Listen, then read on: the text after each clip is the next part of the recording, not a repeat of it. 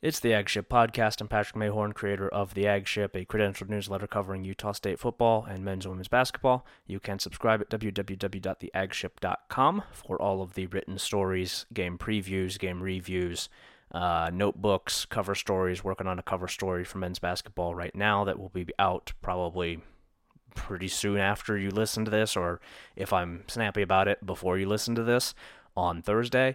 All of the written stuff over there for just $6 a month. Feel free to subscribe if you have not subscribed already. Your support is always appreciated. If you have subscribed, thank you. You are the lifeblood of the site. It is not supported by anything other than the readership, the subscriptions, no ads, none of that stuff. So go on over there if that interests you and subscribe at www.theagship.com. I am joined, as always, by co-host Parker Ballantyne.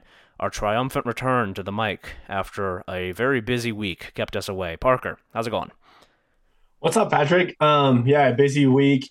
Finally feels good to be back on the mic. It's crazy that the last time we were recording, we had Lance on. That was a lot of fun, but yeah, it's good to be back. The world is ending a little bit. I feel like the world's ending, and there's no purpose in being a Utah State fan anymore. So yeah, hopefully you can talk me out of that. I feel really, really good.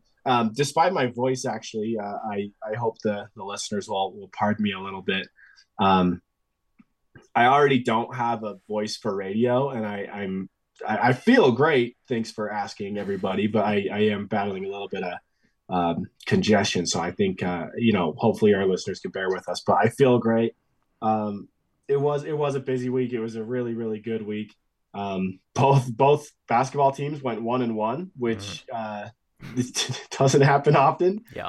We got a little bit of football news, so it's great to be back. It's fun. Yeah. As we're currently recording here, I'm actually looking up, and it does appear that the sky is falling. And that's, I'm a little worried about that.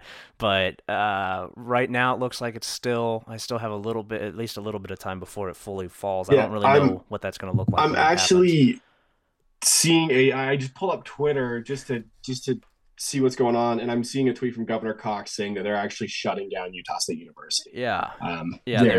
They're no longer funding it publicly, so it looks like our options at this point are to go private and be purchased by BYU or Westminster or just shut it down. Yeah. That's where we're at now. That's unfortunate. That's unfortunate, but you got to do what you got to do, I guess. Yeah. No, the sky is not falling. It was not. It's not been a great couple of days here for Utah State athletics. We're going to talk about both of the basketball teams.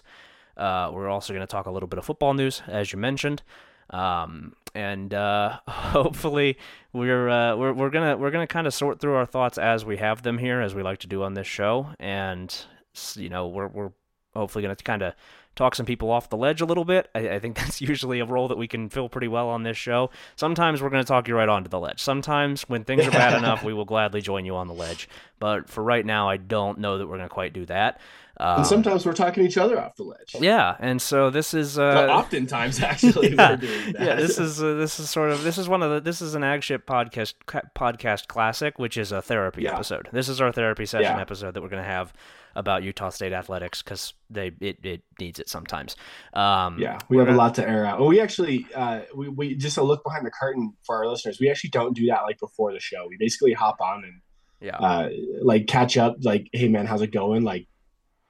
And then it's going on. So we have a lot of pent up feelings, I think, on both sides of the mic here, and we have not gotten into it together. So what you guys are hearing is therapy session like round one. We don't rehearse our therapy sessions here at the Ag Ship. Could you imagine if we rehearsed this podcast? it would be better. Yeah, it would be a lot more coherent, I think. Yeah. No, we do not do that. This will be you'll get our thoughts as we have them here, and we can start with, I would say, it's not neutral news. I think it's probably pretty good news. I think it's a good class. Yeah. But the most neutral of the news, the most positive of the news, and the most positive of the topics that we have to talk about here. Football has signed a 30-man recruiting class, officially inked on this, I believe it is technically here National Signing Day. It has.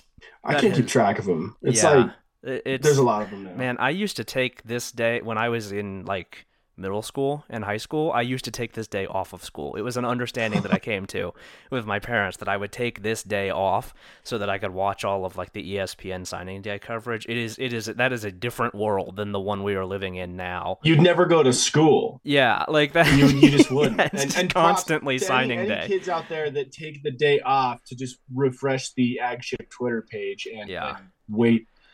Props to you, but yeah, it's a different world. Yeah, it's changed quite a bit. That does probably explain a decent amount about why I am how I am. that I was as a kid, I was grinding the tape, watching the National Signing Day stuff. You can't. I mean, I guess you could do that, but there's not going to be a whole lot to talk about because almost all of these guys that we're going to talk about here, and we've talked about most, if not all, of these signees in this class already, so we're not really going to do a ton of that. Almost all these guys were already in. They were already signed back in the December signing period. There are some more recent additions. I don't know exactly how many signed today. 19 of the 30 signed in December, and I guess 21 of them are already enrolled for the spring semester. I don't know how those extra two got away with that, but good for them, I guess. So anywhere between 11 and 9 new signees today. I think 9 outright, 11 who are technically signing, but 2 of those who are already on campus and have been going through winter workouts. Not a ton of new stuff to talk about here, but I do think it is interesting. And there was a good Blake Anderson press conference earlier. Good to talk to Blake again. It's been a little bit, obviously, since the season is has been over. Just good to, he's been busy. Yeah. He has been busy. Good to catch up a little bit on just the happenings, and it was mostly recruiting stuff. And I think there was some interesting notes in there, as well as just in the pure numbers of this, which is really, I think, where I want to steer this conversation as we talk about this class, because it's pretty striking here. These final numbers, it had been shaping up this way. I don't know that I really, until I actually saw it on the page, I didn't realize how significant it was, how significant the split was. But Utah State finishes this 30-man signing class, finishes in quotation marks, we'll see. Probably, in theory, finishes. It never really actually stops. But with 14 transfers from other schools, 10 junior college transfers, and 6 high school signees. I am not a recruiting historian. I would drive myself insane trying to do that. The information is hard to find, save for Brian Phillips does a great job tracking Utah State's recruiting stuff. I will always point people in his direction when it comes to that, but I would have to imagine that this is probably the smallest high school signing class that Utah State has ever taken.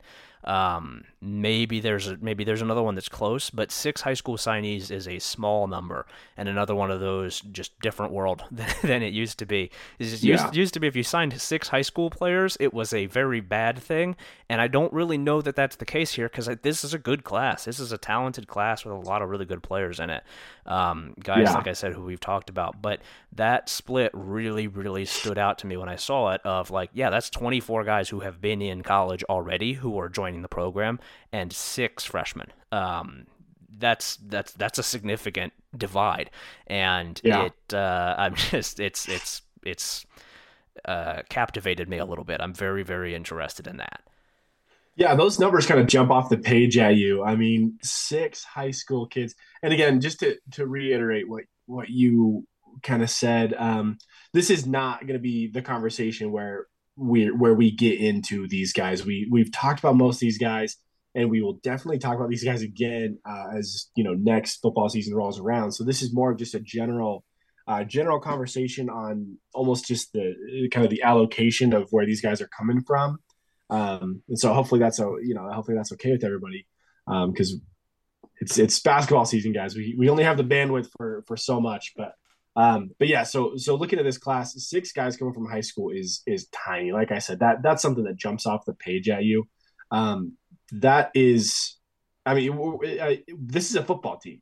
You're bringing in 6 guys from high school. That's barely a starting 5 for basketball.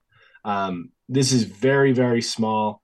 It is a different world, and I think this might be closer to what the norm becomes. I don't know that 6 high school kids is sustainable year in, year out, long term. But you will have years like this. I think this definitely signals to me anyway that Utah State feels like they have the weapons to win now. They are expanding the playoff this year, and I'm not saying that Utah State is necessarily gunning for a playoff spot, but it would certainly like to. That expanded playoff, they would certainly like to, and it could be on the table. I don't know what that would. I don't know how that looks, but at the very least, maybe Boise State goes, and you can get to.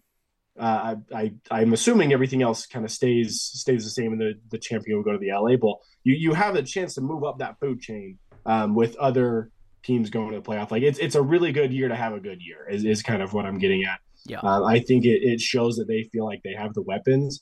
But yeah, it's definitely a different world that we're seeing. So yeah, 14 transfers, 10 guys coming from JUCO. I really, really like that. I feel like Utah State has had a lot of success with JUCO guys in the past. And 6 high school guys is just that's a very, very small group of kids coming into the program. Yeah. And as for the, seeing the opportunity to win now, I think another thing that maybe contributes to that at least a little bit is there's a lot of turnover. There's a lot of upheaval in the Mountain West, not just on the player side of things. Like there's a lot of new coaches in the league. A lot of schools are not necessarily starting over. Some of them are. I guess more of them are than aren't. New Mexico has a new head coach in Bronco Mendenhall. San Jose State has a new head coach in Ken Niamatololo. Nevada has two familiar names for Utah State. Should be. Yeah. Nevada, Boise State. I don't remember. Fresno State currently doesn't have a coach unless Tedford is back. I know he's been on leave. I think they're kind of sorting through that. Let's put it this way. Blake Anderson, I think, is the second longest tenured coach in the Mountain West right now. Yeah, I believe so. After Troy Calhoun for sure. Yeah. And then he got hired right around the same time as Timmy Chang, right? Was Timmy Chang after him? I think Chang and Jay Norvell were both in the same cycle, which was the cycle after Anderson. Yeah, Norvell was after. So Norvell's been in the conference longer because he jumped from Nevada to Colorado State. But I think Blake is the second longest. Yeah, continued tenures, I think, because Tedford also. Yeah. Like technically, I believe Tedford's tenure at Fresno State combined is longer, but I think he was in that same 2021 class. And he also might not be the coach. He's battling some health issues. I don't know the details on that. I hope he's all right. And we don't know if he's going to be on the sidelines next year. They might. I just haven't done my research on that side of things. But a lot of teams starting over. Yeah, I'm trying to. I don't think there's any other ones because UNLV kept Odom, that was a surprise. We talked about that. Yeah, which was a surprise. We thought he was going to go. Yeah, but also then lost its quarterback pretty late in the portal process. But there's a lot of turnover in the league, and the current odds on I would assume favorite Boise State has a coach who is 10 years old, and this is his first time as a head coach, and his first time he's been an on-field assistant for 3 years. That's not a sure thing either. But we're smarter than to bet against the Boise State Broncos, right? At least not when they play Utah State. Maybe for the first 9 or 10 weeks of the season, and then they will figure it out just in time to beat Utah State. It seems that's fair, and then win the conference anyway at 7-6. But. I guess so. But there is, you can see a pretty clear opportunity there to compete in the league and at the top of the league with a roster that, as Blake Anderson mentioned on the press conference, they lost one guy from the two deep who they didn't expect to lose to graduation. And that was Devin Dye, who went to Kansas to play with his brother. That's not a lot. They have pretty much everybody else back, and the senior class was not significant in size. There were good players in that group and guys who they will miss, but it was an 8-man, group that left, and even some guys who were kind of borderline, we didn't really know what their plans were moving forward. Josh Sturzer are coming back. Anderson said specifically, Josh Sturzer is coming back, and so you can definitely understand. That that seems like an opportunity. You had a bowl team this year. You bolster it with, 14 guys who have played college football before, and you've got something cooking there. You can pretty easily see where they're coming from with that. I don't think that the 6-man high school signing class is going to be like the norm. They're not. You're probably.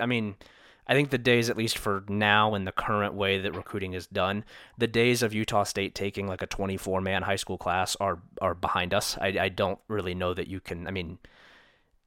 This situation would have to be pretty unique for that to be the case, because there are so many good options in the transfer portal, so many good options at the JUCO level, where I just don't know that you would have the room to be bringing in that many freshmen. So I would guess that it'll normalize a little bit, but it's going to be fairly small. And I think that it's kind of instructive looking at just the position split among those freshmen, among those 6 signees, about where Utah State sees its roster and where Utah State sees room for developing young guys on its roster and where Utah State sees the need for guys who can immediately contribute. There's one defensive player from high school in this class. There's one defensive high schooler, and that's Tanner Williams at linebacker, who was a borderline 4-star and a guy you can't really turn down if you can get him. Other than that, it's a tight end, 2 offensive linemen, a wide receiver, and then a guy who they signed today, Herschel Turner at running back, who was like a 3,000-yard rusher or something in California. Yeah. That says a decent amount about where they see this roster. And then you look at the transfers, you look at the JUCO guys, and you see a lot of defense. You see a lot of defensive linemen, defensive backs. There's some linebackers in the mix. It's mostly defense, and this is something that we talked about when these guys were committing, but Utah State seems to be feeling pretty good about its offense. There's not a ton of help coming for the offense, which makes sense because I don't really think that the offense needs a ton of help. There are guys coming in to bolster the quarterback room. They've got one receiver, Robert Freeman, the 4th. They've got one running back. These guys from the JUCO ranks. Nick Floyd at halfback, who was another recent commitment. Other than that, some offensive linemen, and that's it. They feel good about the skill core. They bolstered the offensive line a little bit. They added extra bodies into the quarterback room and into the quarterback competition, which was the word that Anderson used. He said there would be a competition there.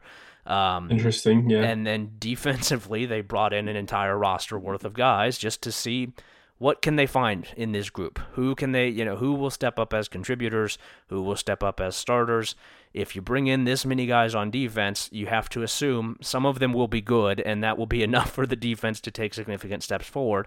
And I think in this case, given the circumstances of what we know about this roster, usually, if this is the split every year, I have concerns. This is you don't want a 24-6 split usually between high school or between non-high school and high school guys. But in this case, with the roster that Utah State has, I get it, and I'm not really all that worried about it. I think you can understand where they're coming from, as we've said. However, if we're in the same place next year, talking about a 6-man high school class, I would start to have some concerns because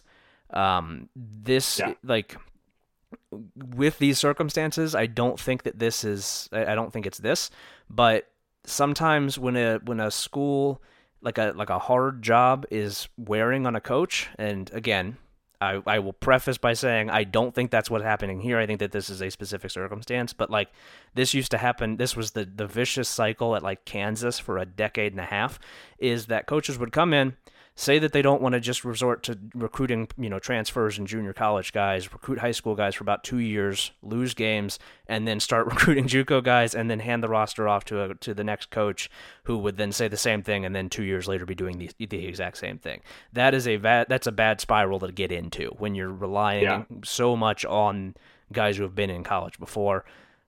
I don't think that Utah State is there. I don't think that is the case with this, but this is not something you should be doing, I don't think, every single season. I think that this is a specific circumstance where you can get away with this. Usually, you're going to want more than 6 freshmen on your team. That's just not very many. Yeah. No, it is a really, really small number. I hate to do this to you because I don't know if you have it in front of you, but do you Do you see where those six high school kids are from? I do. Like what? Okay, perfect. I do. I'm glad you have that. Yeah, I didn't want to derail everything. Where are they all from? We got one from Arizona. That would be Camden Drury, the offensive lineman.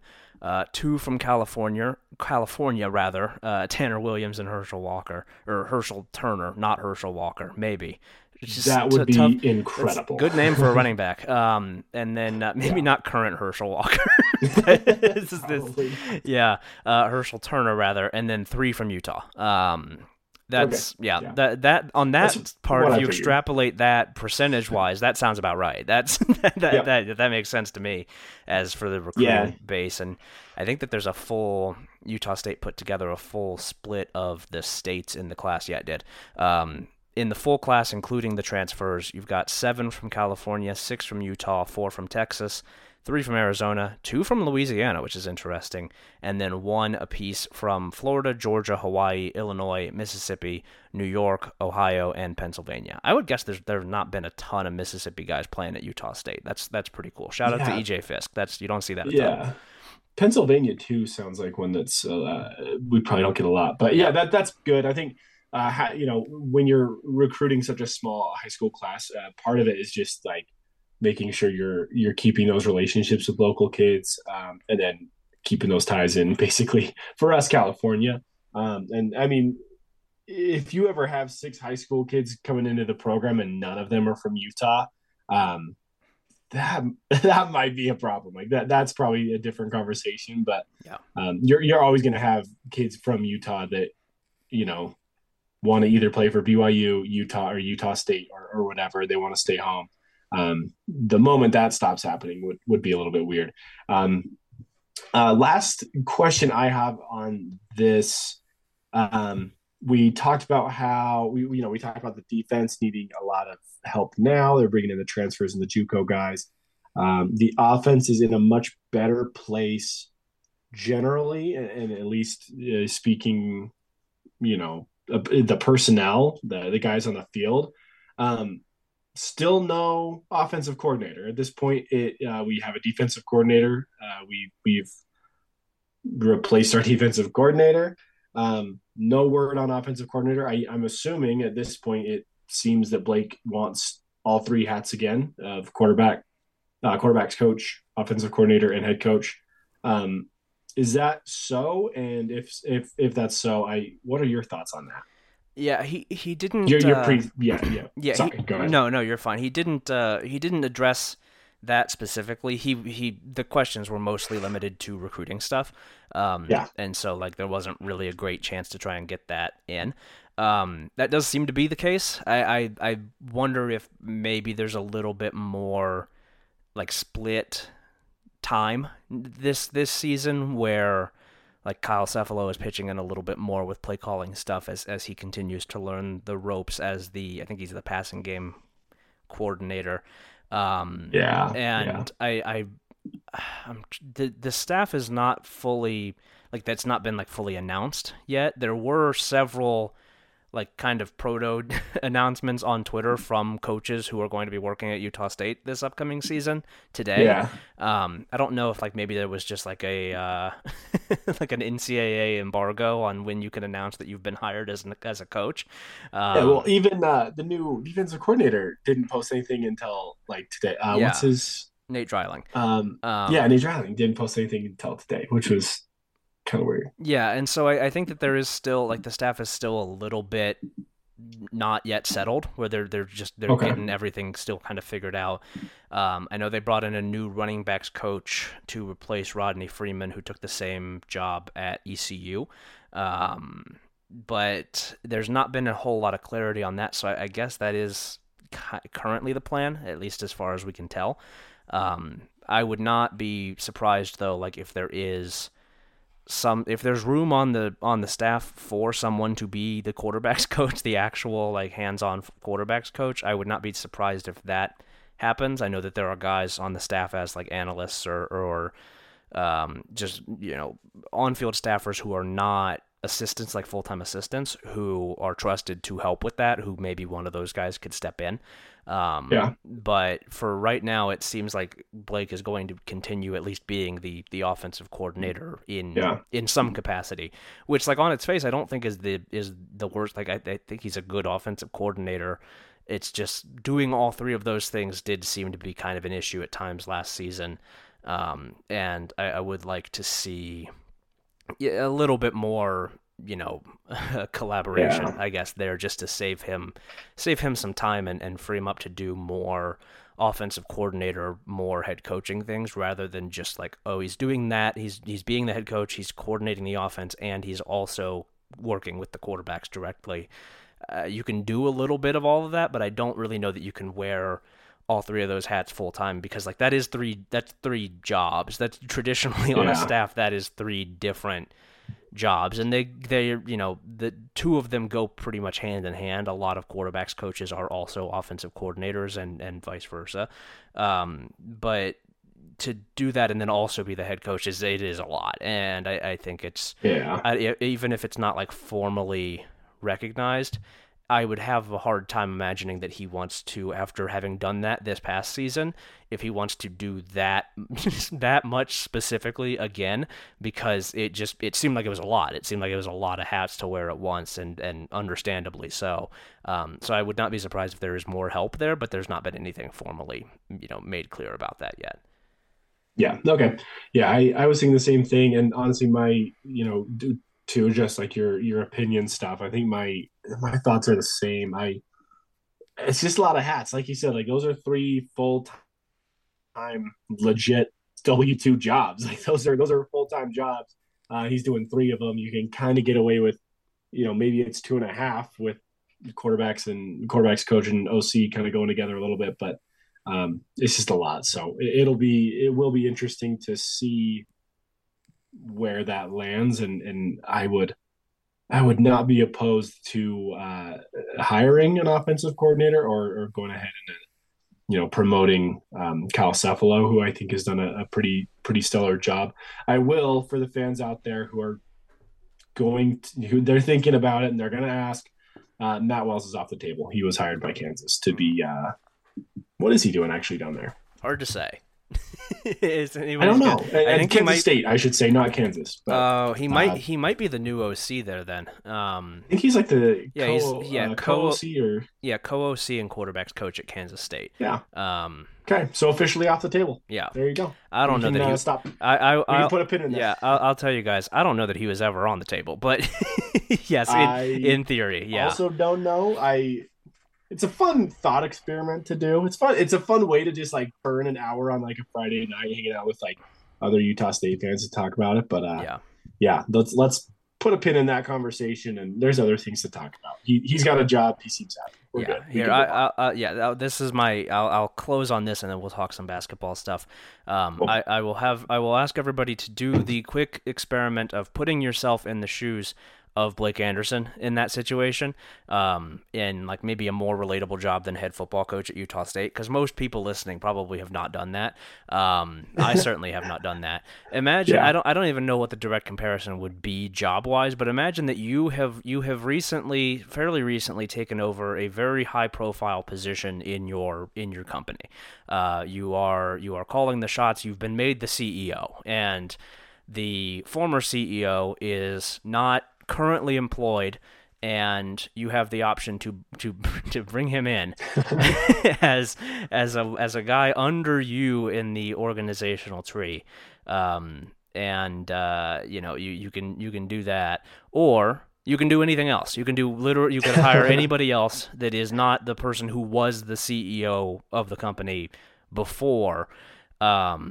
Usually, I think in most cases, you can understand not really having a ton of interest in doing that. Like, I think Matt Wells is a very good football coach, obviously had success in various roles at Utah State. I don't know that the two really know each other all that well, and that's kind of a big thing in coaching, especially with hiring assistants, is guys who or guys who know guys that . And on top of that, usually hiring the former head coach of a school in a prominent position as like a coordinator, like a still pretty well liked enough that he gets suggested for this job by fans pretty much every year as like an offensive coordinator. Not really the best, like it, for you like your own just kind of job security. Every loss, you'd be hearing about how Matt Wells should be promoted back into being the head coach, and Blake Anderson should be shoveled off. And that's just not really a position that most people, I don't think, would want to put themselves in. And I don't blame anybody for not really having a ton of interest in that. In theory, yes. In theory, pairing those two offensive minds could be very successful. In reality, these are people who have egos and backgrounds and context that goes beyond just their skills as football coaches. I don't know about the chemistry of that staff. I don't know about just how that would work in practice where, you lose a game and suddenly the offensive coordinator is all that anybody wants to talk about because he was the head coach before. Not something that happens a ton, and for probably pretty good reason. I understand where everybody's coming from with that, and I understand where Matt Wells is coming from with that. I don't know how much interest Matt Wells would have in that situation. Just be kind of awkward. It would be kind of an awkward pairing. Yeah. Well, he kind of had the benefit of kind of, and I don't think he did anything, at least that I saw, to kind of posture for that job, but he had the benefit of kind of making it seem as though he would be interested without having to be, because he's not the one that makes the call, and then he gets to go and take any other job, and he kind of gets to play off as the good guy, which is great. And like you said, he's well liked, and he's a fantastic coach. But I mean, we are talking about Blake Anderson, who has not only refused to hire the previous head coach or a previous head coach as the offensive coordinator, he has refused to hire any offensive coordinator. So maybe we can take baby steps there and just get anybody in that role, and it doesn't have to be Matt Wells. It can be anybody. It also doesn't have to be Chucky Keaton, everybody. He has a very good job at Montana State. Sorry to bring that one up. That's another can of worms, but like this, this is a we'll leave that one for another day. Man, but like Keaton and Wells both seem happy where they are. Time will tell. They will both have other jobs. Let's just leave it for now. Yeah. Blake can hire somebody. I hope he does. It's not going to be one of those two. Not this round. Yeah, man. That's all I got. I really don't want this. I don't want this to come off like we are railing against fans who say that, because this is a universal experience in as soon as I walk away from my mic, I'm like, man, I wish Matt Wells would come back. Yeah, so I'm one of these people. I'm just at this point, I'm trying to be. I'm trying to be the podcaster. I'm trying to be professional version of Parker and understand what I'm seeing. But go ahead. Yeah, no, like this happened. This is every school, every fan base wants guys who were at the school to be back at the school, guys who played at the school, guys who were successful coaches at the school. I could speak from specific experience when I don't remember what year it was. It was the mid 2010s. Ohio State had an opening at school president, university president, after Gordon Gee was kind of there was a divorce between the two parties, I would say, and Ohio State needed a new president, and former head coach at Ohio State Jim Tressel happens to be, I think, still currently the president at Youngstown State. And you would not be surprised to learn that was message boards just absolutely were enamored with the idea of, well, Jim Tressel should be the president. And it's like, that's that is common ground that every fan base can find with each other, is that every single fan base always wants the guy who was there and was successful to just be there again. And usually you can't, like, it's, this is, just any former player with seemingly any interest in coaching, any former coach with any interest in coaching again or being an administrator, immediately to the top of the board. And it just doesn't usually work out that way. For good reason. It usually doesn't work out that way for good reason, because there's more ultimately to filling these jobs, all wherever it is around the sport, than just familiarity with a program from having been there before. It's if you hire just a full team a full staff of former standout players, you're probably not going to be very good is the problem. Oh, but wouldn't that be fun? That would be, I would love to take an AD job and just like sit there and just like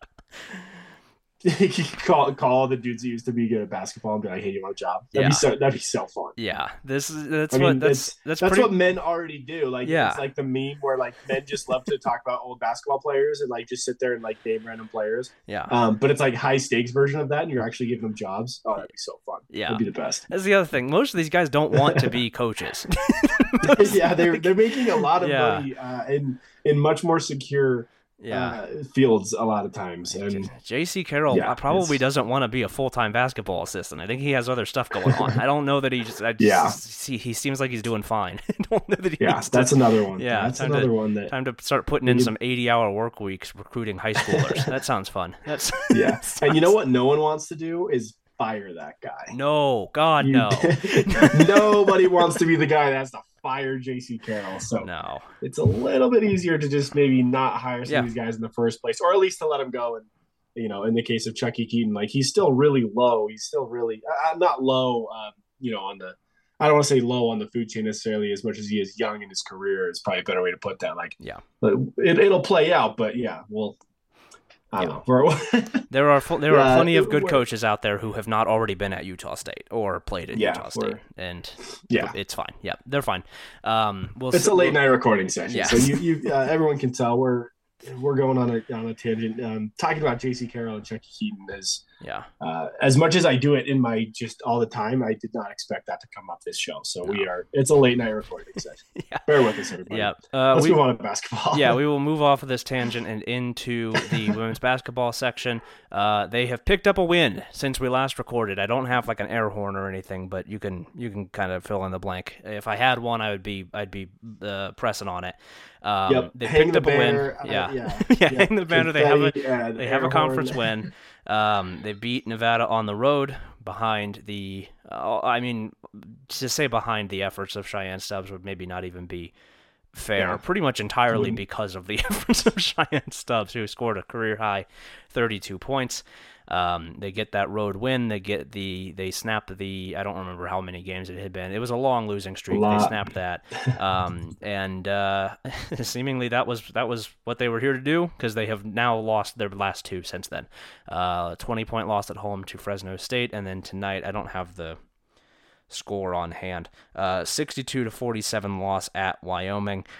Kind of threatened to make it interesting for a second. They played honestly fairly well in the second half, but got behind early, never really threatened to come back.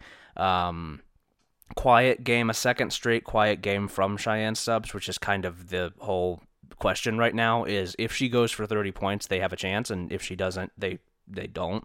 And back-to-back losses now for the women's team. A little bit of positivity that they get the win, but it's not like this is not, I don't think, primed here for a late surge. I don't really know that it was necessarily a matter of figuring things out as much as it was just Cheyenne Stubbs scored 32 points.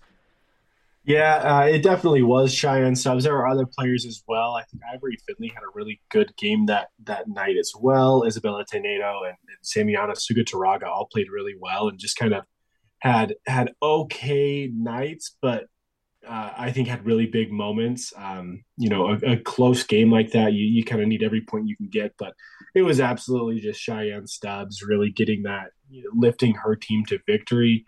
65-62 in Reno is really tough. That's not a game with a lot of room for error. What was what was it that she had in the fourth quarter? Wasn't it like 19 points or something like that?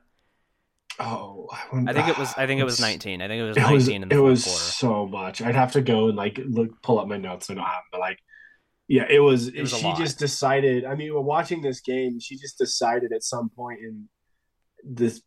Because there was a good stretch in the middle two quarters where Utah State just refused to take or keep the lead. Like they just could not let their old habits go. This team they've done this many times before this season where they just can't figure out the way to win, and they almost refuse to win.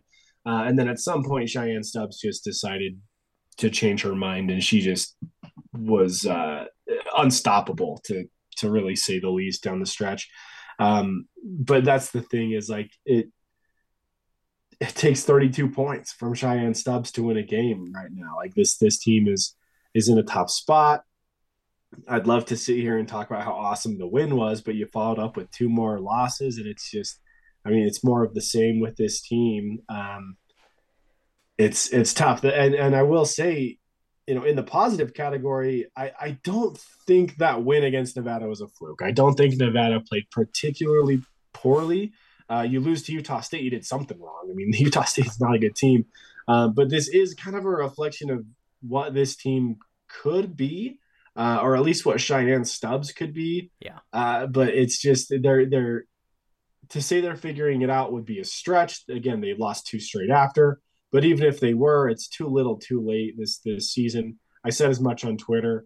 I'm glad they got this win. The girls deserve it. They work super, super hard. I think they're really, really talented.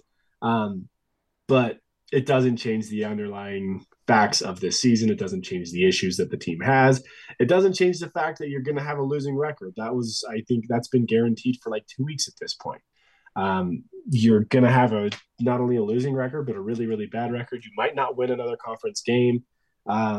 The issues are still there. I'm glad they won. They deserved it. They quite frankly deserve a lot more than just the one conference win. But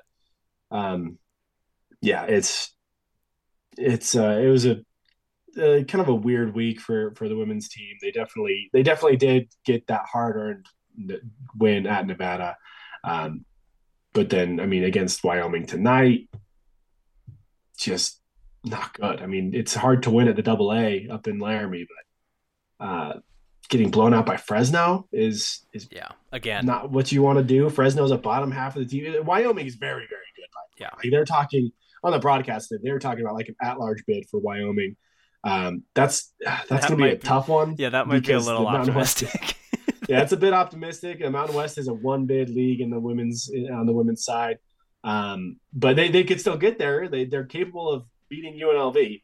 They're a very, very good team. Is what I'm trying to say. But Fresno State's not, and you get blown out by Fresno State. So I don't know. I mean, this team has a lot of issues. They can do some things right, and Cheyenne Stubbs kind of heads that up.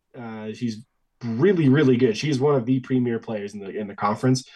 Without a doubt in my mind. I know her team is not good, but she is very, very good. But that's just where we're at still. That's where we've been at for I think months with this particular squad. Yeah. Yep. And it really, I mean, it just, you know, it's we're having the same conversation, like you said, about this team that we've been having. We're like, yeah, they probably should be winning at least a little bit more than they are.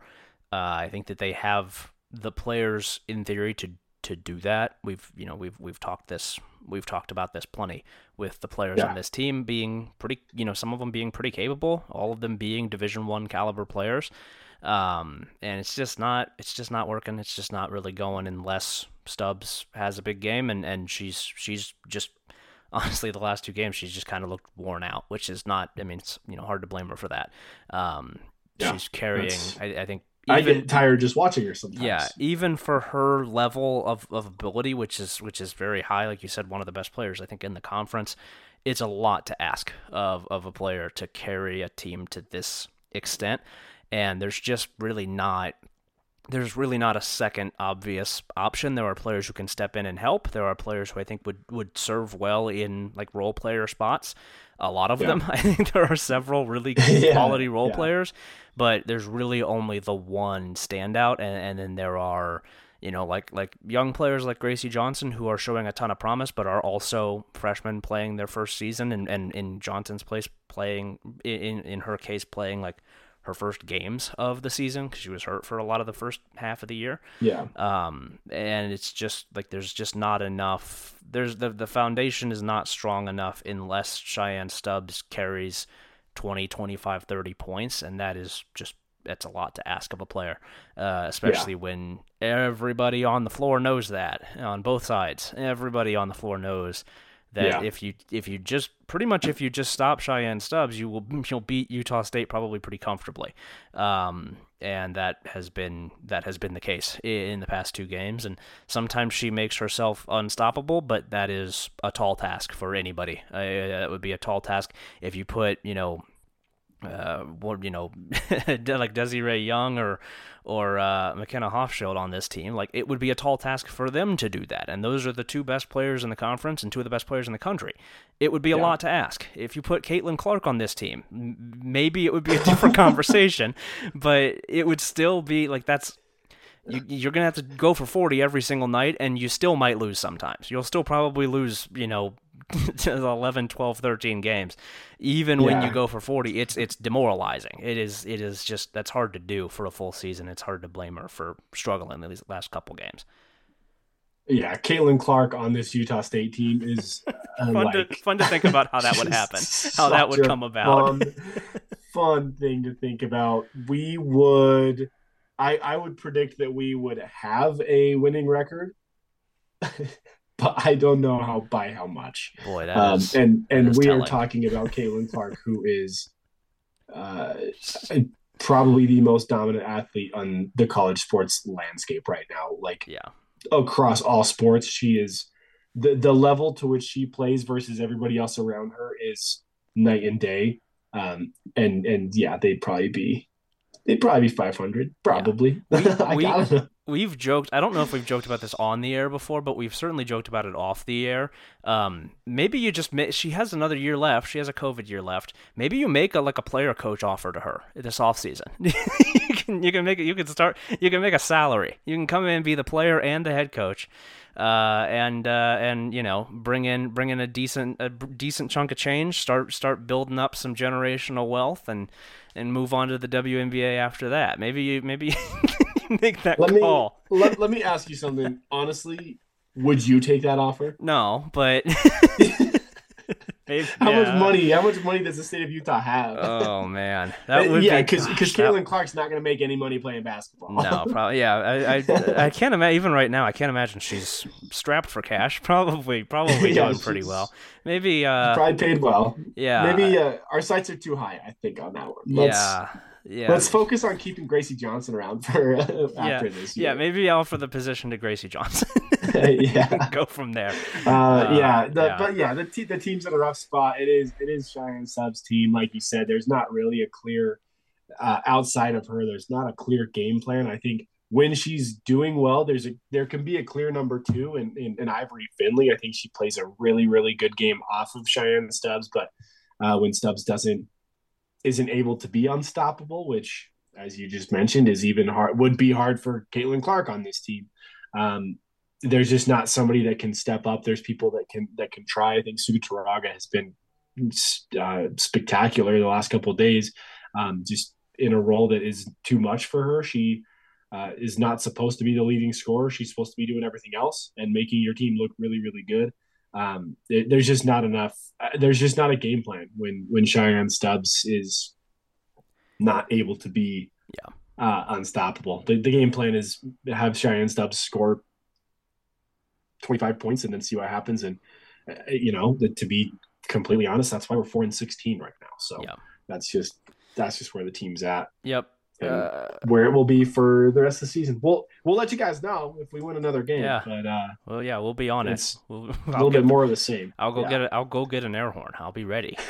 Okay, there we go. If they win another game, you're buying an air horn. I've got a. I think I actually do technically have a soundboard here in the mixing board that I use for the podcast. I don't know. I probably could get that set up. We'll see. I don't know if I'm gonna. You're gonna have to learn if Utah State wins another game. Yeah, you're gonna have to learn. We'll see if that happens, but if they do, fun state of affairs.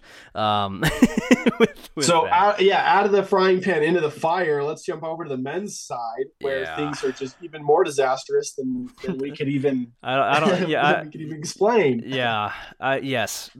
On the face, yes. That's probably a good place to start. As we said earlier, the sky is falling.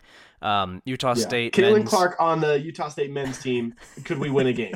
Yes, she could hit some threes, and that would be helpful. That would be. Oh my goodness, Caitlin Clark actually on this men's team would be. That's like me.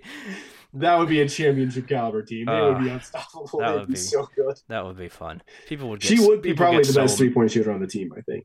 Yeah, Ian Martinez maybe could give her a run for her money, but like if she's open, I know which one of them I would trust a little bit more to hit the shot. Yeah. Boy, that would make people really, really mad. That would be fun. We're on to something now. Yeah, now we're talking. No, the men's team has lost 2 games in a row for the first time this season. It is for all of the, I mean, it's 19-4. They're 19-4. They're 7-3 in the Mountain West. They dropped a road game at San Diego State on Saturday. That's fine. It happens. Pretty much everybody does that. I believe everybody in the Mountain West who has played there this season has done that. So far this season, and not only this season, but going back, I think in the last season, they don't lose there. When I was preparing the preview for that game, I actually went back to how far was it? I went back to 2010 to see who all had managed to beat them in conference play, I believe there were. I believe it has happened. If I'm remembering correctly, I'm looking at the list right now. I'm not going to try and count it on the show. I think it's happened 15 times since 2010, which is not very many times. It's 14 seasons, 15 seasons. As a reminder for everybody, it is now 2024. Yeah. So that is a long time. Yeah, they dropped back-to-back ones to BYU in 2010 and 2011. Back-to-back to New Mexico in 2012 and 2013, back-to-back to Boise State in 2015 and 2016. They took 3 in 2017. I believe that was either the last Fisher year or the first Dutcher year, to Colorado State, Fresno, or New Mexico, Colorado State, and Fresno State. Then they had, of those 3 teams, I'm actually going to put this to you to see if you can hit a little bit of trivia here. Of those 3 teams that beat them in 2017, which was New Mexico, Colorado State, and Fresno State, which of those 3 do you think then also beat them in San Diego in both 2018 and 2019? Well, okay. So all 3 of those teams beat them in 2017? Yes. Colorado State, New Mexico, and Fresno State all won at San Diego State in 2017. And then one of those 3 also was the lone team to win there in 2018 and 2019. Oh, man. I don't think those are even the ones I would have guessed. I probably would have guessed Nevada, who's not even on that list. Nevada has not since 2010, has not beaten them. Nevada is not beating them at San Diego State. Yep, they're one of the ones that hasn't. Wow, that is actually very surprising to me because, I mean, you look at those. I'll get to the trivia in a second. Like you look at some of those teams, like those BYU teams early on, those New Mexico teams. Those are like generational teams. Those are teams. Those are like 2K, like build your own teams. I mean, they had NBA players. Those are teams that. Like those are teams that people remember. Yeah, those are banners. They cut nets and they hung banners. Like those are good teams. So Nevada's had a couple of those teams. I'm surprised none of them have won at Viejas. I'm sort of surprised. It's tough to win there. I'm gonna go Fresno because I feel like that's the last option I would pick, which makes me think it would be Fresno. Yeah, you got it. It was Fresno. Really? Yep, it was Fresno. Yeah, Fresno did it in 2017, 2018, and 2019. I don't know how the hell they did that. That is so impressive. They had some good teams. Not that good, though, they were in Ken. That is really impressive. Yeah, and Ken Pom in those years, they were 98th, 79th, and 71st. So it wasn't like they were amazing. They were fine. I think those were the Rodney Terry years.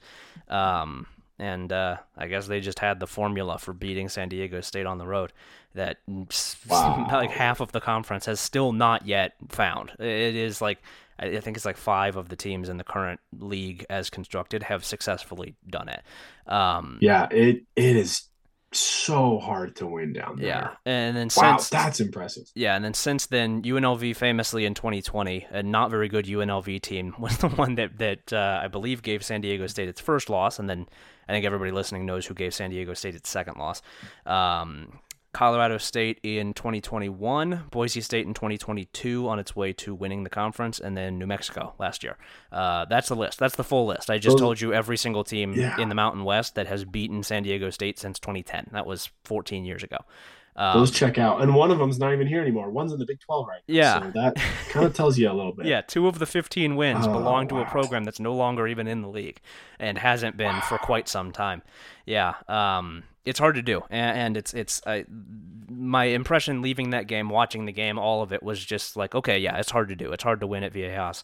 Yeah. That's like, going into the game, even though I thought the matchup was not terrible for Utah State, if everything broke the right way, right, which it didn't, because San Diego State shot that cover off of the basketball from mid-range with guys who don't usually shoot all that well. Yeah. And like Jay Paul went 5 of 5 from the field, and it's just one of those games. But like it would need to be one of those. It would need to be one where everything goes right, and it wasn't. Utah State didn't shoot especially well. San Diego State did. San Diego State got big contributions from guys who have been kind of up and down. Didn't even really need Jaden Ledee all that much. He had 16 points. He was good. I mean, he's always good, but he was not. Yeah. He didn't take over the game. It's just Utah State was not hitting shots that it usually hits, and San Diego State was hitting shots that it usually doesn't hit. And you just kind of, watching that game, writing about that game, it's just one of those where you kind of throw your hands up and say, okay, they got you there. It happens. And I don't think that there's really a ton else. Like it is what it is. Really, really good teams have gone into that building routinely and lost. It happens every single year. It is not the end of the world. However, that is not the most recent game here that we're going to talk about. And the most recent game, which happened on Tuesday night, yesterday, as we record this on Wednesday night, I watched from the baseline as I was shooting my photos. And slowly the realization crept over me as the game carried on that Utah State was not going to find its way out of the bag that it was in. Utah State almost always, seemingly this season, has found its way out of the bag that it's in and found a way to win games and pulled it together when it needs to. Staged comebacks, just found ways to get stops and to score baskets down the stretch of games. Get it into the last 5 minutes has always been kind of the thing for this team, and then win from there. And they hinted toward it several times in the second half. Several times it felt like they were going to do that, and then they just never did. And they fell in the final score. I don't think was. I'm grabbing I have my paper box score. I'm gonna grab real quick. Yeah, the final score, 77 for Nevada, 63 for Utah State, I don't think was entirely fair to Utah State. They did lose, though. It was not like, they should have won that game. It was just a couple things went wrong. Like, no, they lost the game. They lost the game probably by about, like, I would say it felt like about a 10-point loss. Yeah, 14 was kind of just piling it on there at the end, and you can't really blame Nevada for that. Utah State wasn't doing anything to stop them from doing that, but just never really did it. Never really did the thing where they actually staged the comeback. Never got the consecutive stops that they needed. Never really got any stops in the second half. I don't know exactly what the points per possession was in the second half for Nevada, but it was high. It was a lot, and it just didn't play well. I mean, it's really. I think for the first time this season, Utah State lost a game where I think it just straight up just did not play well. And it was not a matter of like, the other team was, at home or shot really well, or was at home and shot really well, or it's the second game of the season with a brand new team and you're playing at Bradley, which is now also playing really well and seems to be legitimately very good now that they're healthy again, they were in game 2. This was not like one of those. This was not Bradley. This was not New Mexico. It was not San Diego State. This was Utah State just not playing well. They came out pretty well. They had a 7-point lead about halfway through the first half. And it seemed like things were okay. I had a brief thought in the first half that they were going to blow them out, which, as it turns out, was not the case. But it did, like, the defense was getting stops. I think the defense was getting also maybe a little bit lucky with Nevada not hitting shots that it was probably pretty happy to take. And then in the second half really not even just the second half, the end of the first half, the second half of the first half, and then the entire second frame, Utah State just really did not look good. Really just didn't look good. Looked kind of listless, looked frustrated. and brought about, I would say, quite a bit of concern with this performance from everybody, from the players, from the coaches, from the people who were there on, you know, on press row, from me on the baseline, from certainly the people who filled the spectrum, from the people who were watching outside of the spectrum, everybody. I think it's just it was a troubling game. It was a very, very, very concerning performance. I am not ready to extrapolate this into a long-term projection on like, oh, the sky is falling. I don't think we're there quite yet. They're 19-4. Again, it's a bad loss. It was ugly. It was an ugly performance.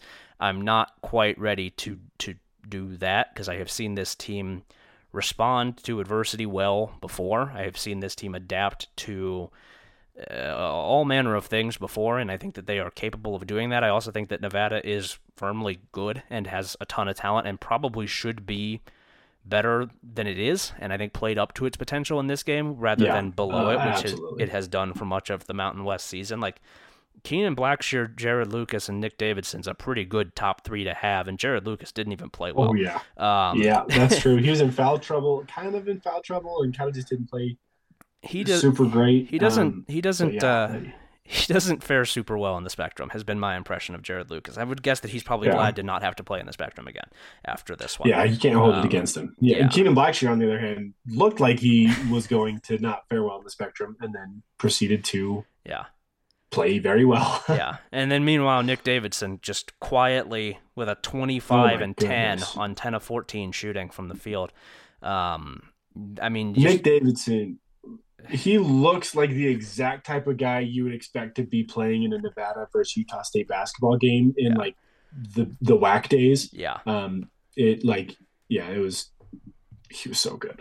He played really, really well. He put up a career high for scoring, and Utah State just did not have answers for him. And so like, I think that it is in the same sentence, you can give a ton of credit to Nevada for playing as well as it did, for playing up to that massive potential. I thought their defense was terrific all game. They have really, really strong length. They're very, very athletic, and I thought that their effort level was really, really strong. And it gave Utah State a lot of trouble offensively all game, and defensively. But in that same sentence, you can also say Utah State just didn't play well. Just did not play well. The effort was not there. Danny Sprinkle was pretty clearly not happy with the effort during the game, after the game. It's hard to blame him. Utah State just looked kind of directionless, kind of slow, kind of uninterested, a little bit just frustrated. It looked like a team that is playing conference basketball in early February and realizing that you've already done a month of this and you still have to do another month of it, and it's not going to get any easier. And you know, you just played at San Diego State. Now you have to come home and play these guys who are huge and experienced. And then on Saturday, you have to play Boise State, and Stu Morrill's going to be there, and you don't want to disappoint him. And they looked like a team that was not really having a lot of fun playing basketball because they understood and felt the external pressure that is on them. I think so. And that is not a good place to be. And I think that this, you know, that was really the main thing that I took away from this game. It's like, these guys just, they're not having fun. You got to loosen up a little bit, guys. It's not, you're not getting your teeth pulled here. You're playing basketball. It's fun. It's supposed to be fun. And at no point did it look like they were having any fun. At no point did they look like cohesive or confident or loose or even like aggressive. And I thought it was the same problem that we saw last week, even when they beat San Jose State by 21. And it was what Danny Sprinkle was kind of talking about after that game, where just kind of fundamental stuff breaking down, you know, more turnovers than they would like, silly turnovers that you don't really need to be committing, unforced errors, not fighting for rebounds with the full level of effort that they expect, not helping on defense like at all. The help defense in this game was pretty much non-existent. They didn't deny basically any post passes all game, and once the ball got in there in the first half, usually they were just, the shot just went up and they let it fall, and then in the second half, they sent Nevada to the free throw line for 23 shots, and you can boo the refs, you can complain about it on Twitter, they were fouls. It was fouls. Utah State did this to itself. It was not a good performance. It was not, the effort was not there. And when you play on the back foot and when you play without helping on defense, you're going to get a lot of fouls called on you because they were fouling. And this Utah State did this to itself with effort, with energy level, with all of the stuff that coaches talk about. They're right. They're right to talk about that. You can't win basketball games with that kind of approach. It's just not going to, especially if you don't have 5 stars at every position, which Utah State doesn't have. It's hard to do. It's hard to make up for that. And when you don't shoot super well from the field, when you don't really get transition points, they had 6 fast break points and 6 points off of Nevada turnovers. It's an uphill climb, and you're making it that much harder when the effort isn't fully there. It was not an inspiring performance.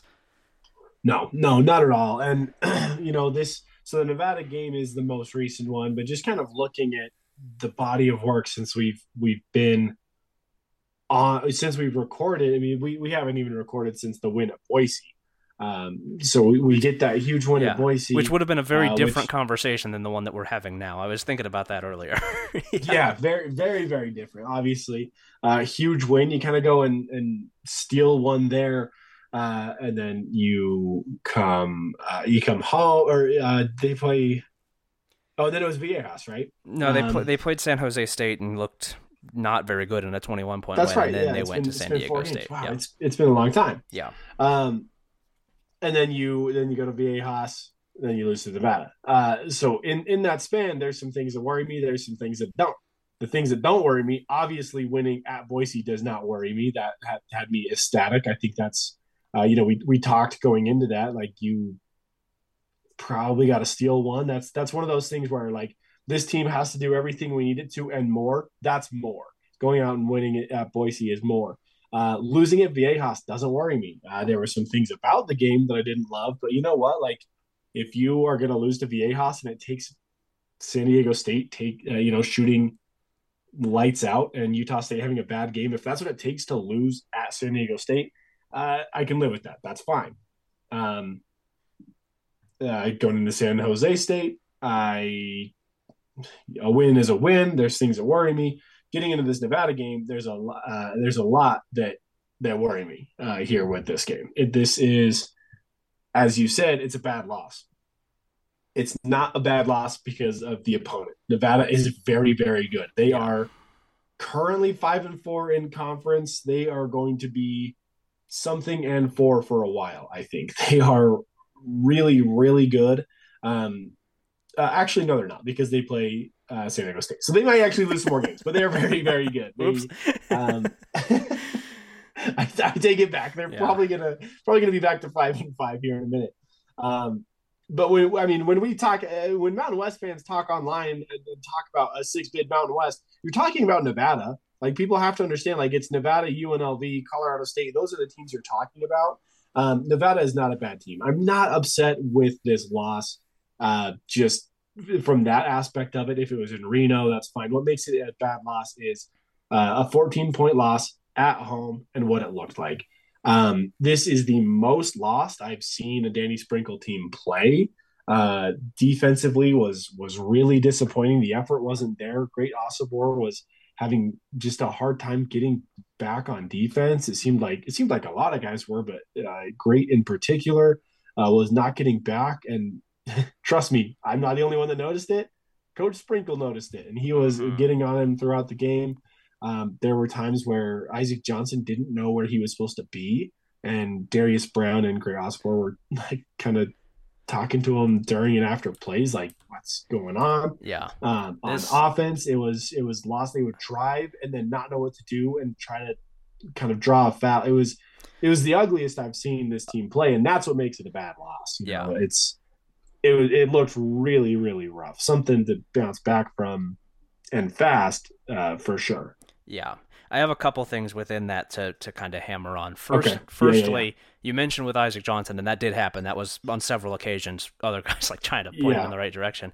There was one moment specifically that kind of stood out to me that I don't know how much it shows up on like the broadcast, but it was right in front of me on the floor. There was one point in the second half where Ian Martinez is setting up at the top of the key, has the ball, trying to get, I don't know what play they were trying to run, but they were trying to get something, get into an action, and Carson Templin is out there, and poor Carson Templin doesn't really seem to know exactly what he's supposed to be doing on offense, and Ian Martinez and Ian Martinez is not at all happy about the fact that Carson Templin doesn't know what he seems to be doing on offense. And it was kind of this weird, like, you don't really see this a ton within an actual, like, the flow of a game. You'll see it during timeouts, you'll see it during like quick little huddles, you'll see it once plays are over, but during the actual span of the play, Ian Martinez is like yelling at Carson Templin to be in the right place, and it's like, oh yeah, I don't love that. I don't love that you. I just that's that you don't the body language not great on that one. That was so bad. If you're doing body language analysis, this is not. You're not going to come away from this game feeling great. Yeah, and Nevada then, is. Yeah, Nevada. They had fun. Nevada's chilling, yeah. But and then the other thing with the hunting for fouls, which I guess I have a third thing as well, but I have a couple quotes from Sprinkle. Okay. And the hunting for fouls thing absolutely stood out to me, especially on offense when they would drive and go up for shots, and it just.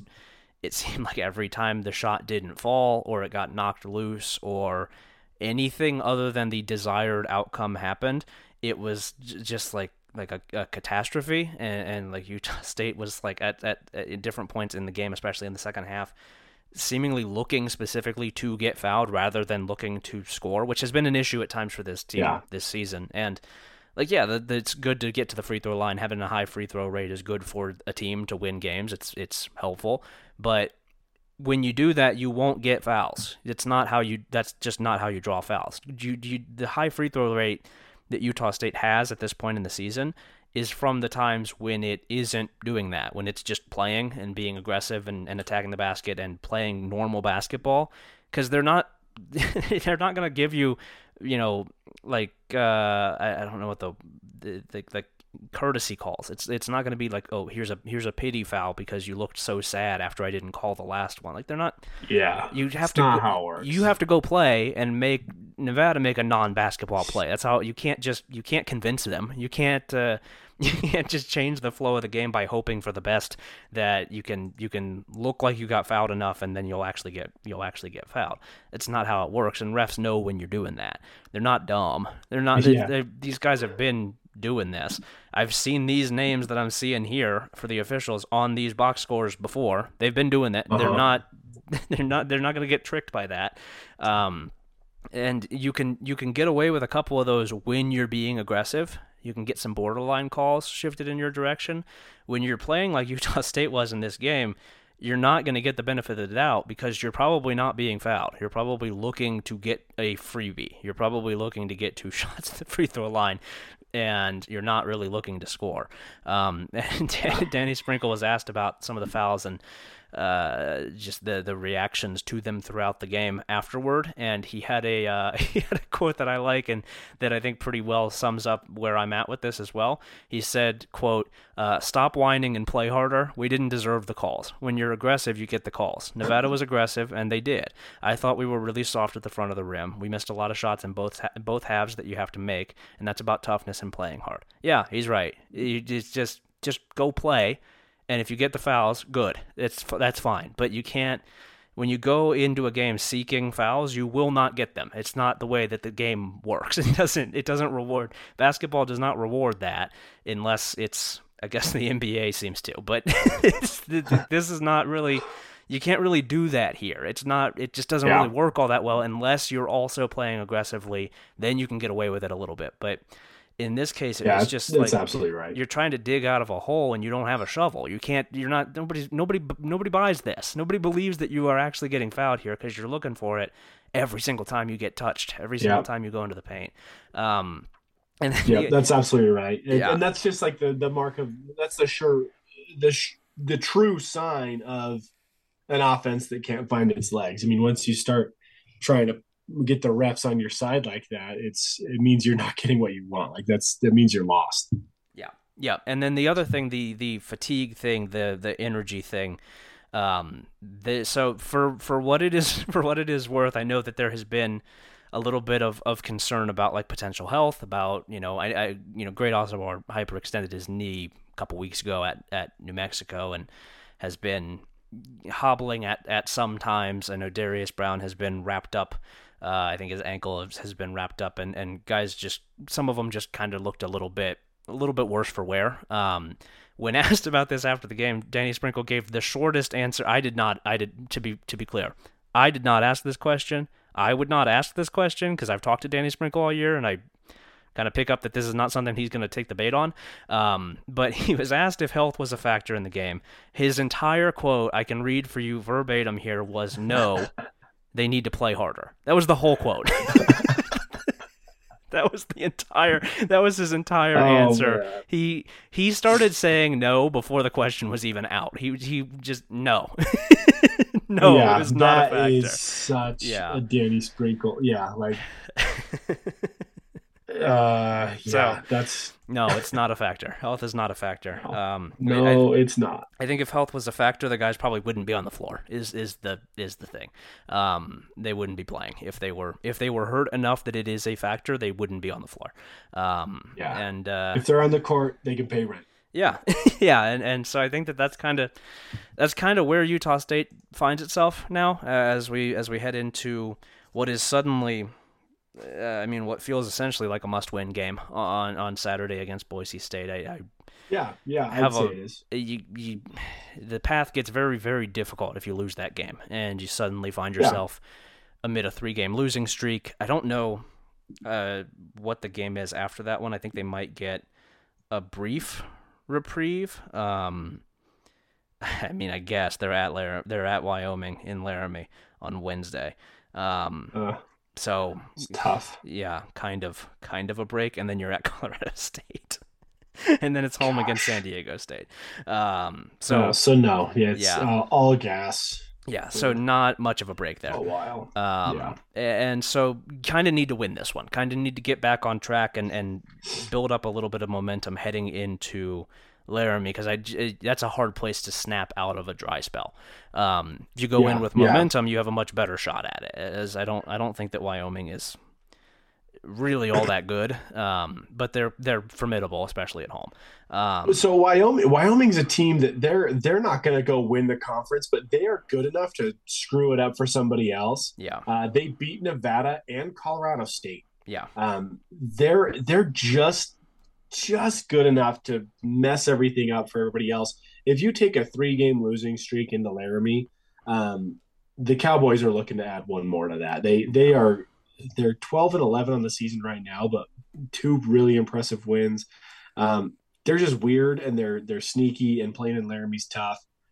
I don't want to take a 3-game losing streak to Laramie. I don't want to do that. That's not what I want to do. Yeah, and so like Utah State has, and I'm going to write as much in the cover story, like Utah State paid enough rent in January to buy itself a margin for error here.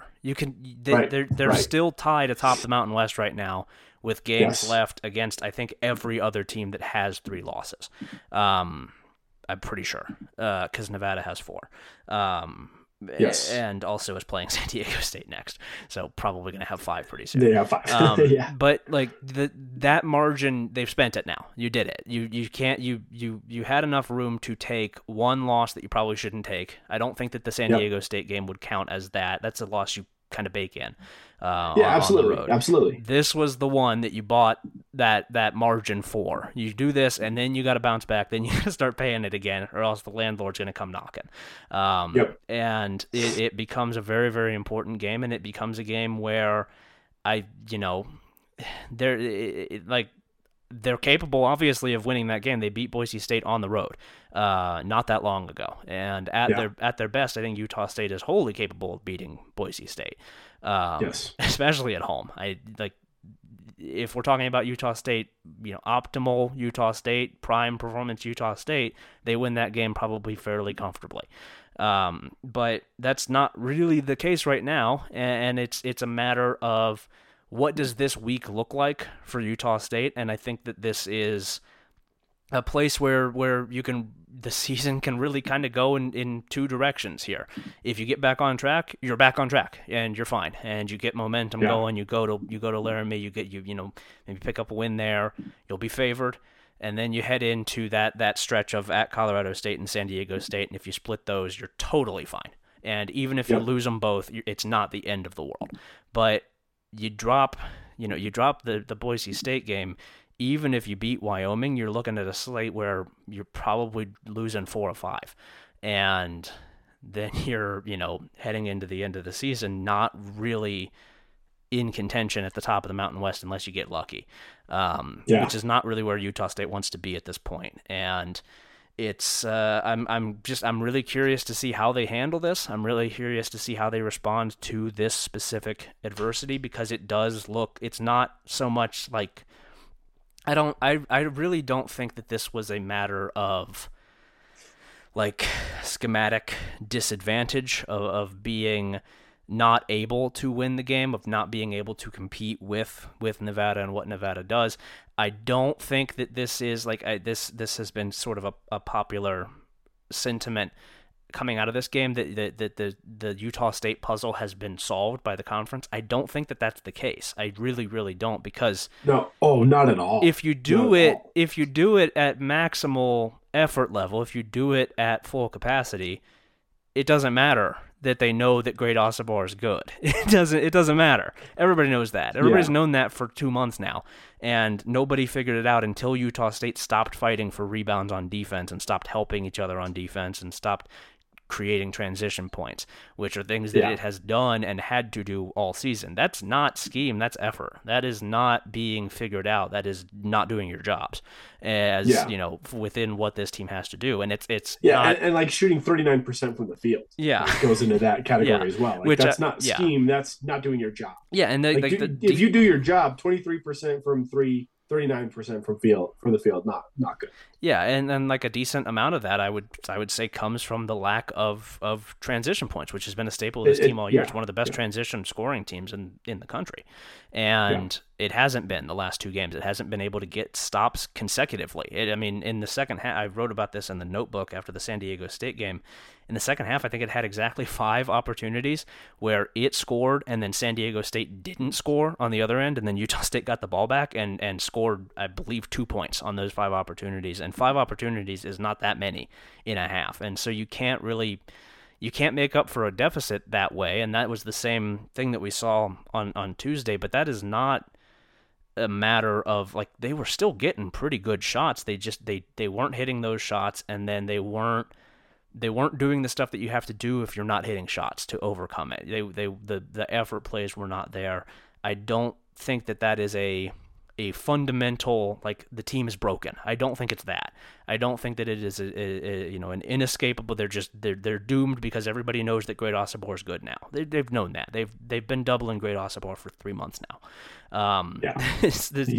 They've handled it better before than they did in these last two games, and I don't think that anything changed specifically other than effort level and other than you played two really big physical teams that executed well. But it's just, we'll see where it goes. We'll see which path they take, because if the team that played on Tuesday night shows up against Boise State, it's not going to go well. And it's not, it's not out of hand. It's not completely, like, it's not a foregone conclusion. They could absolutely reel it back in, but that is what this week is for, is reeling it back in, getting the guys back on track, getting confidence back, and just kind of recouping that cohesion that has been gone for these last couple games that was so important for that 19-2 start to the season. That confidence, Mason Falslev said after the game, just like swagger in the game. Got to have that back. You got to be playing like you like it, playing like you enjoy playing basketball with each other. And I think that is really just, that is what this week is about, is can you rediscover that confidence and that kind of free-flowing, everybody's working really hard, everybody's putting in full effort, but you're also having fun, and you're playing with confidence, and you're playing aggressively, because it just hasn't been there these last two games. Yeah, that's absolutely right. I mean, you're still tied for first in the conference. It is it's like a four-way tie. Like half the conference is up there. You're still tied. It's us, New Mexico, San Diego State, and Boise State, right? Who are all 7-3. You're still on track for everything we were talking about a week ago. You're still on track for playing in March and all those things. A conference title is still in contention. However, you did come a little bit derailed. You got to get back on track, and you got to do it soon. I think if you look at the season, you know, where we were at, even just with Lance a couple of weeks ago and before that, the goal hasn't changed. We haven't moved the goalpost here. We kind of said all along, you're going to have to win all your games at home, and then you're going to have to go on the road at New Mexico, at San Diego State, at Boise State, at Colorado State, at Nevada, win some of those games. That's going to be necessary. So we did that. We did a little bit of that. We went to Boise State. We got to win. We understand that you're not going to win at San Diego State. That's fine. But dropping that game at home, that to me is the first game, you know, losing to Nevada at home is that first moment where it's like, oh, hey, hold up. That's not what we're supposed to do. Like, this is the first time we've done something. Yeah. This is a misstep.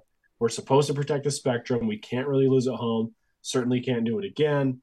You're kind of getting into win, you know, must win territory. You're getting to the point where you don't want to fall behind on rent. And like you said, you kind of paid in advance. You took care of business earlier on to maybe buy off that Nevada game. But rent's coming due again, and you can't fall behind. And I do think they're in a little bit of a weird spot to close out this week against Boise State, where it's like, yeah, everything is still on track to be really, really great. You know, everything is still pretty much where you would hope and dream it would be.